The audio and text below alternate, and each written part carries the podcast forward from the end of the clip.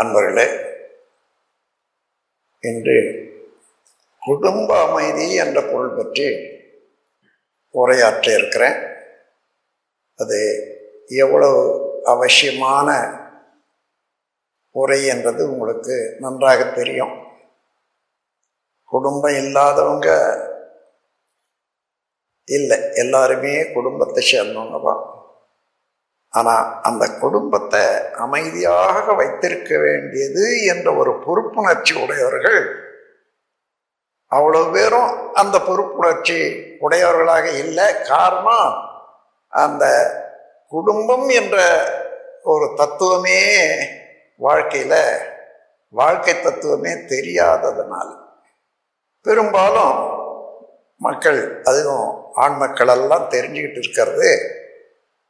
Marriage is the licence to torture wife as he wishes அதாவது திருமணம் வந்து மனைவி எப்படி வேணுமானாலும் ஒரு பெண்ணை அதாவது திட்டலாம் அடிக்கலாம் உதைக்கலாம்.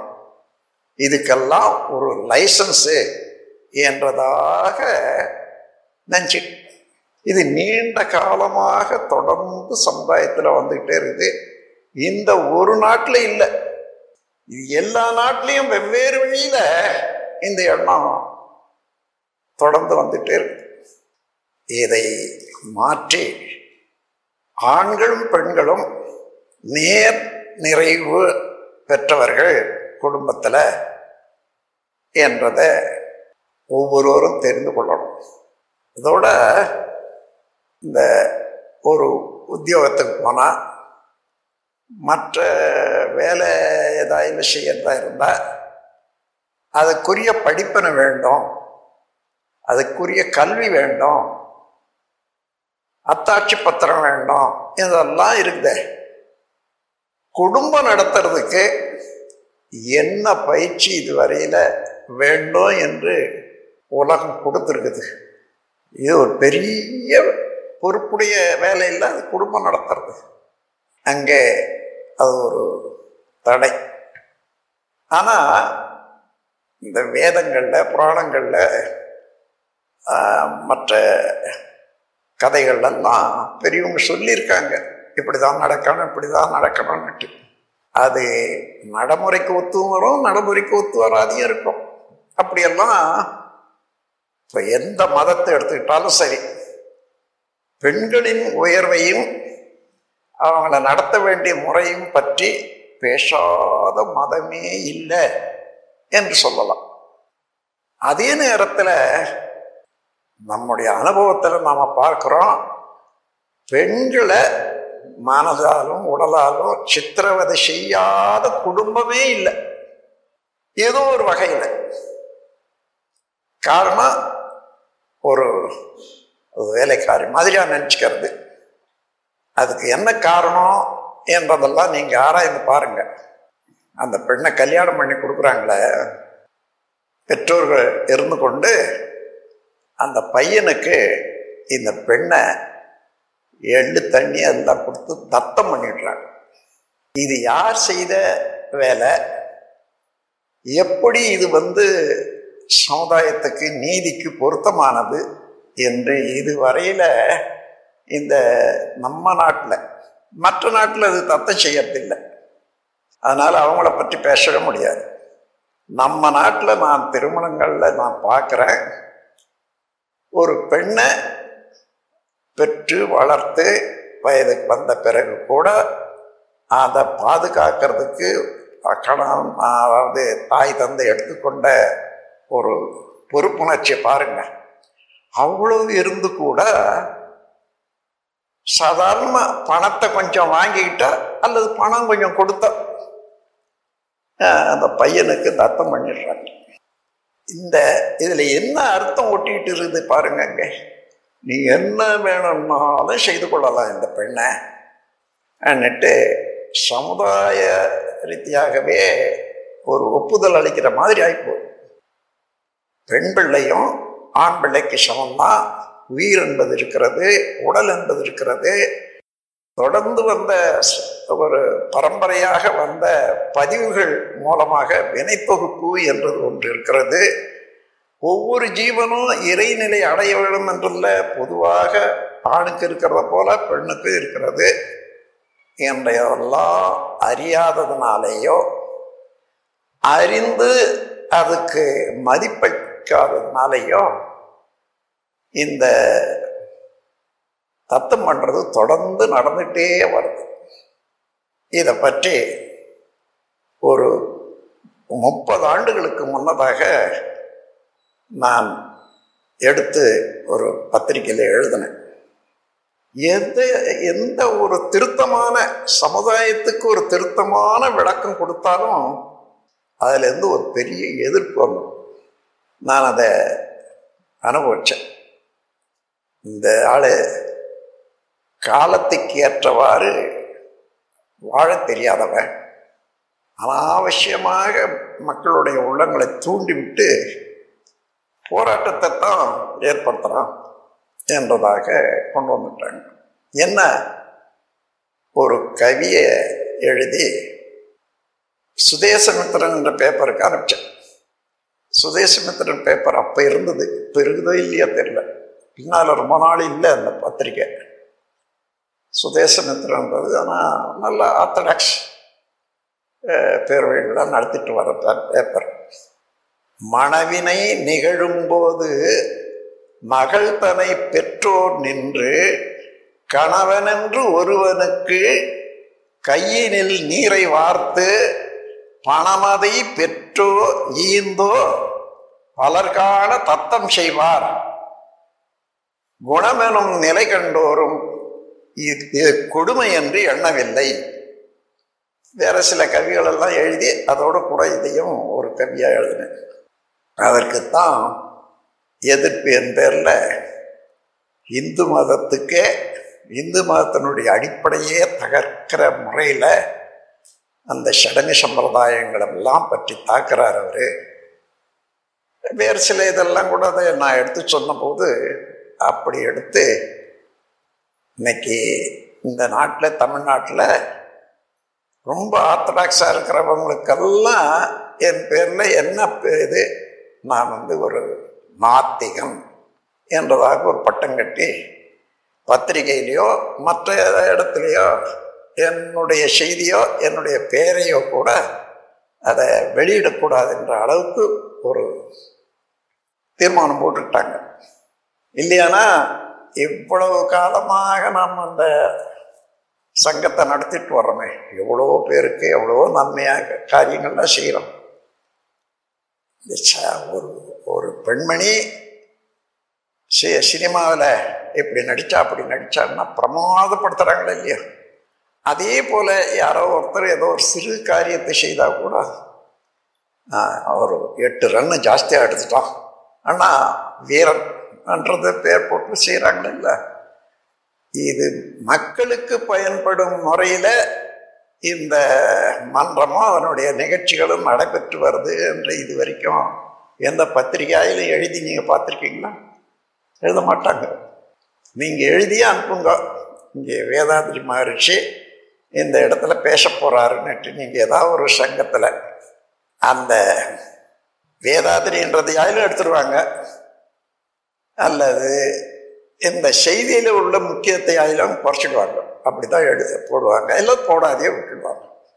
அந்த மாதிரியான சமுதாயத்தில் ஒரு பழக்க வழக்கத்தை ஒட்டி பெண்களை அவமதித்தோம் வருத்தியும் அப்படியே வாழ்ந்து கண்ட ஒரு அமைப்பு பழக்கம் இந்த சமுதாயத்தில் அதிகமாக இருக்கு. அதனால் குடும்பத்தில் அமைதி என்பதுக்கு அது இல்லவே இல்லை. எந்த குடும்பத்தை எடுத்தீங்கன்னாலும் சரி எங்கேயோ ஒன்று தத்து தவறி இருக்கிற போல தான் அர்த்தமே தவிர அவங்க உணர்ந்து நடக்கிறாங்கன்றது இல்லை. இரையாற்றலினுடைய கருணை எப்படி இருக்கிறதுன்னா ஒரு ஒரு ஜீவன் பிறந்தது அதாவது ஒரு மனிதன் பிறந்தான் என்றால் அவன் வாழ்வதற்கு என்னென்ன வேணுமோ அந்த பிறப்பிலேயே இணைத்து வச்சிருக்கு. அந்தந்த காலத்தில் அந்தந்த இடத்துல அதாவது அவனுக்கு கிடைக்கும். அதே போல் ஆண்கள் எவ்வளவோ பேர் எத்தனை கோடி பேர் இருக்காங்க பாருங்க. ஒரு ஆண் பிறந்தா அந்த ஆணுக்கு இத்தனை நாள் பொறுத்து அதாவது பதினெட்டு வயசு இருபது வயசு ஆன பிறகு ஒரு பெண்ணும் வேணுமே.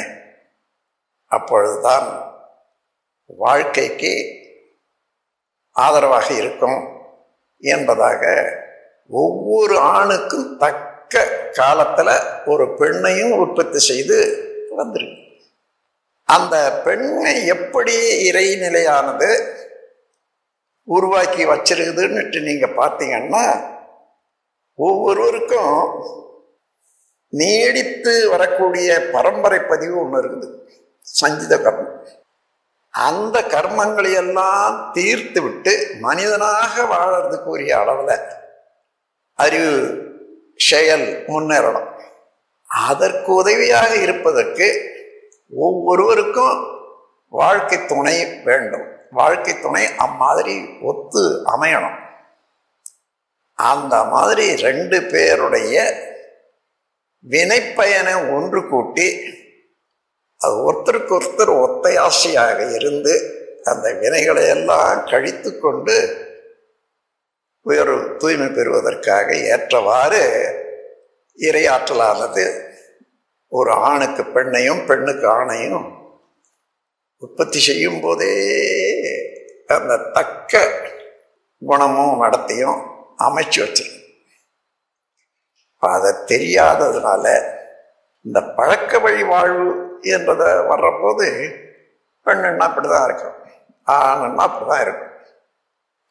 அவன் என்ன ஆம்பளை தானே அடிச்சிட்டா என்ன? அதுக்காகவே அழுதுகிட்டு உட்காந்துருந்தா என்ன தான் சொல்லுவாங்களே தவிர அப்பா நீ இந்த மாதிரி அடிக்கிறது தவறு. உன்னுடைய மனைவி நீ அடித்தா வருத்தப்பட்டா எங்கே போவா? இப்படி யாராயிலும் சொல்கிறாங்களான்னு பாருங்க. அதாவது அது நீதி என்று நிலைநிறுத்துறதுக்கு தான் பேசுகிறாங்க எல்லாம் ஏழை வீட்டு பெண்ணாக இருந்தாலும் சரி பணக்கார வீட்டு பெண்ணாக இருந்தாலும் சரி. இந்த நிலை மாறுறதுக்கு பெண்மையனுடைய மதிப்பு உலகம் உணரும். அப்படி உணர்ந்து கொண்டா என்னிடம் எனக்கு துணையாக இருக்கக்கூடிய பெண் எனக்கு துணையாக இருக்கக்கூடிய ஆண் இறைவனாலே தரப்பட்ட வரம். இந்த வரத்தை கொண்டு எனக்கு வேண்டிய வாழ்க்கைக்கு வேண்டிய அனைத்து சுகமும் நான் அடைய முடியும் அடைந்து கொண்டிருக்கிறேன். ஏதேனும் சிறு குறைபாடுகளோ தொந்தரவோ இருக்குமே ஆனால் அது நான் முன்ன பின்ன செய்த வினையினுடைய விளைவுகள். அதையும் நான் போக்கிக் கொள்வேன் என்ற அளவு தெளிந்து கொண்டா எப்படி இருக்கும் குடும்பம்னு பாருங்கள்.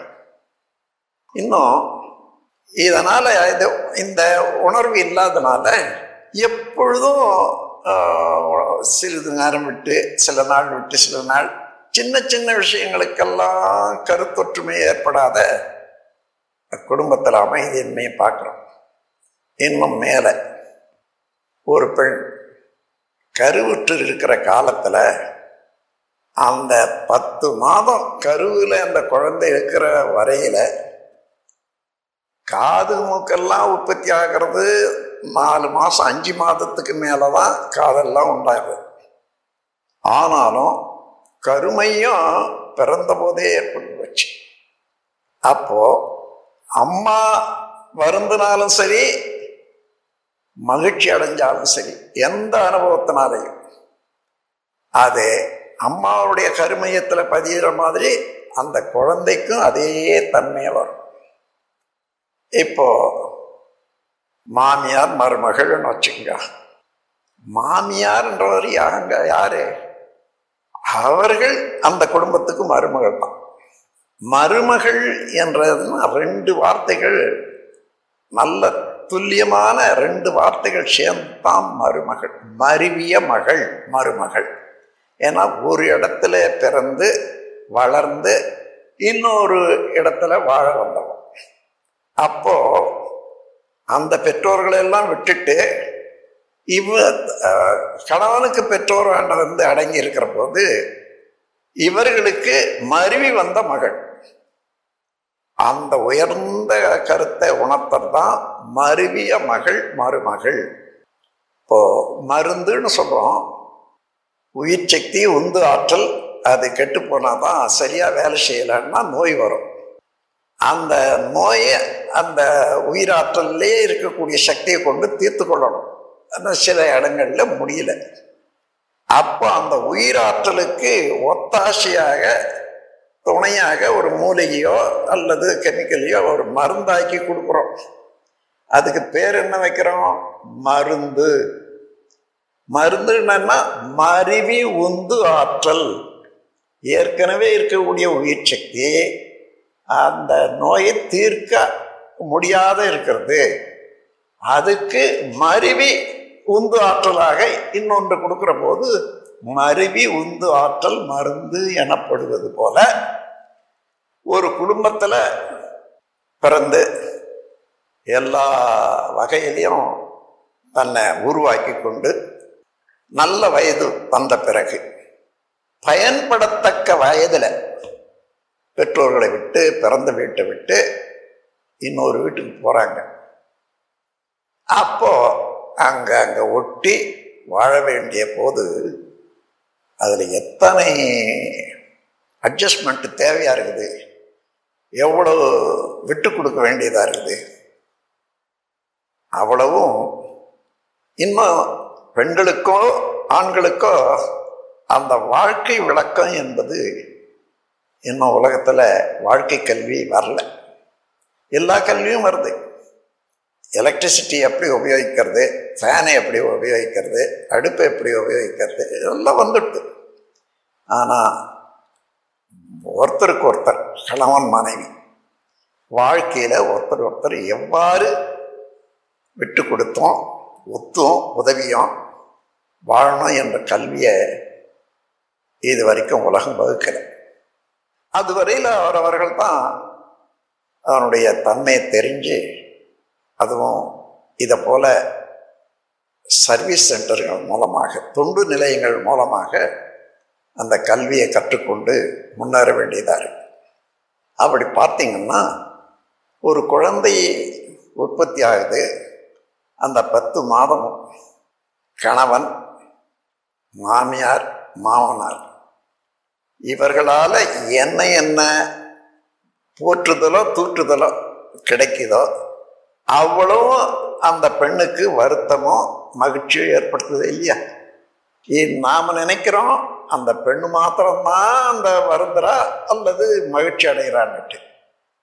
அந்த வயிற்றில் இருக்கக்கூடிய குழந்தை சேர்ந்து தான் மகிழ்ச்சி அடையுது. எடுத்து காட்டலை.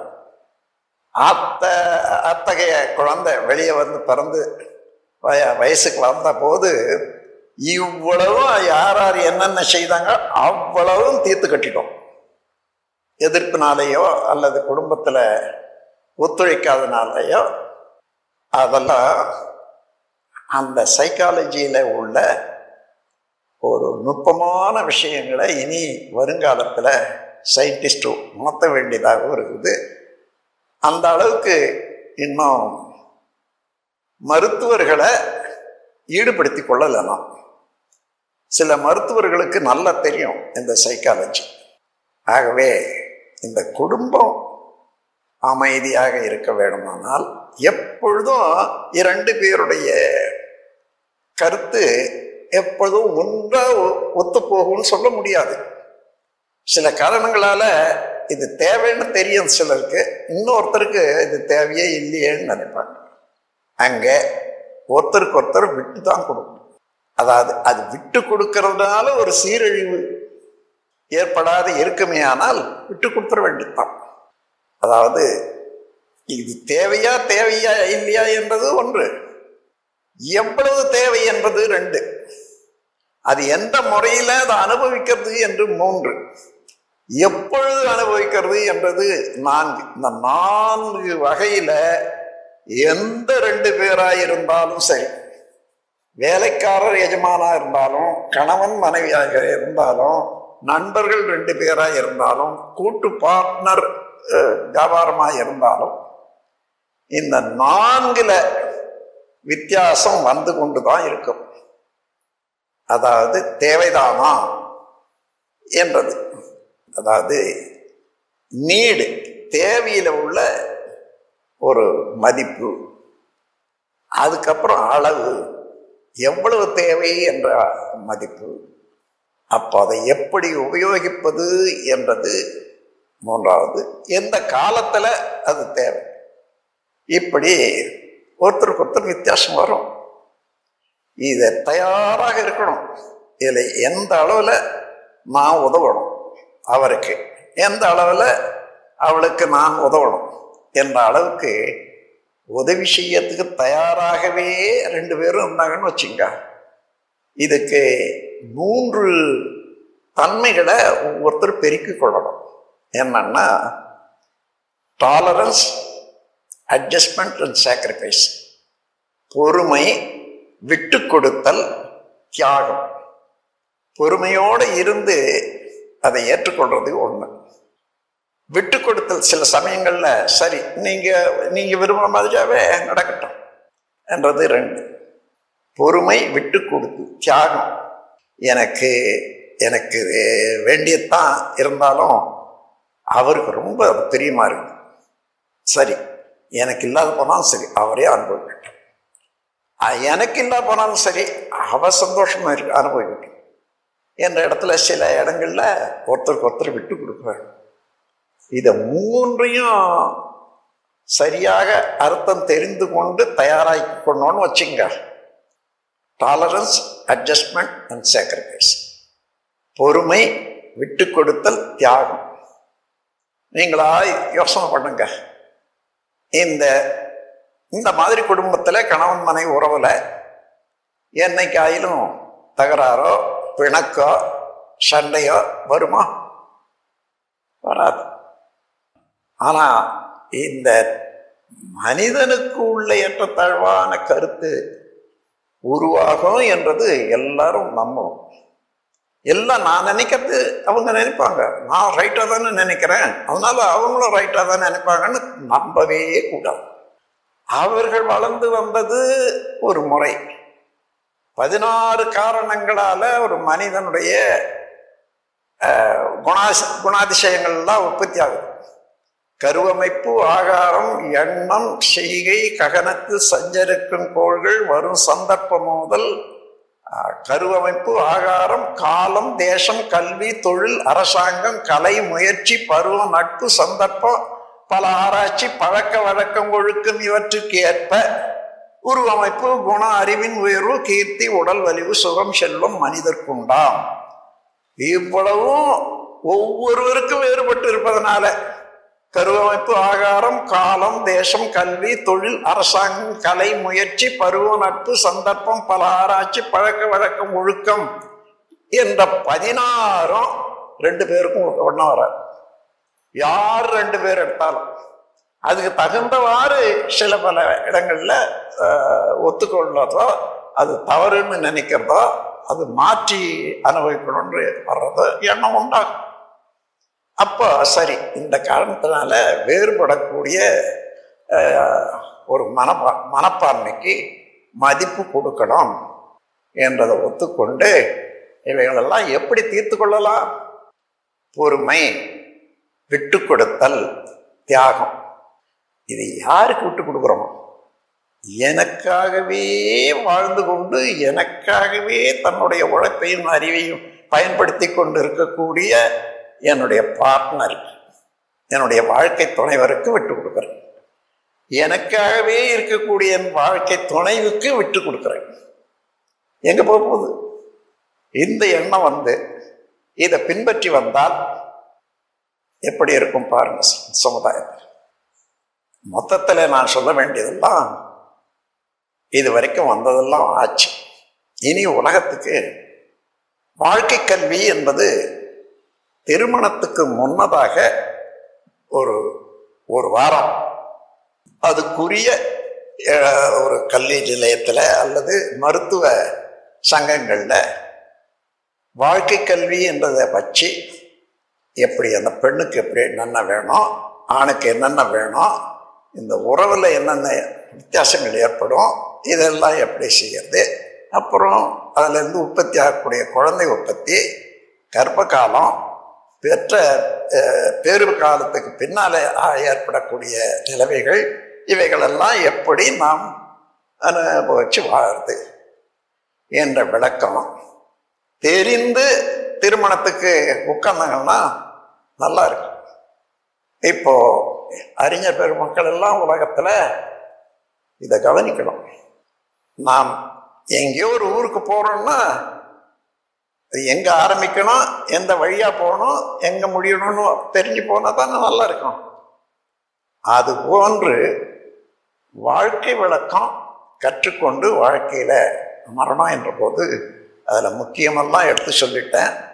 ஒவ்வொருவரும் நீங்கள் நடந்து கொள்வதோட பிறருக்கு கூட உங்களுக்கு தெரிஞ்சவங்களுக்கு கூட சொல்லுங்கள் ஏன் நான் தெரிஞ்சிருக்கிறதுனால நான் சொல்கிறேன் என்னுடைய வாழ்க்கையில் அவ்வளவு அருமையாக அமைதியாக எல்லாம் நடந்தது.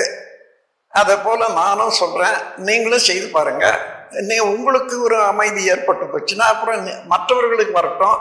இப்படியே உலகத்தில் பண்பாடு மாறிக்கொண்டே வரணும். அப்படியே பழைய பண்பாடே என்னைக்கு வராது என்று கூறி இந்த புதியதொரு பண்பாடு உலகுக்கு வேண்டும் என்பது கூறி என்னுடைய உரையை நிறைவு செய்கிறேன்.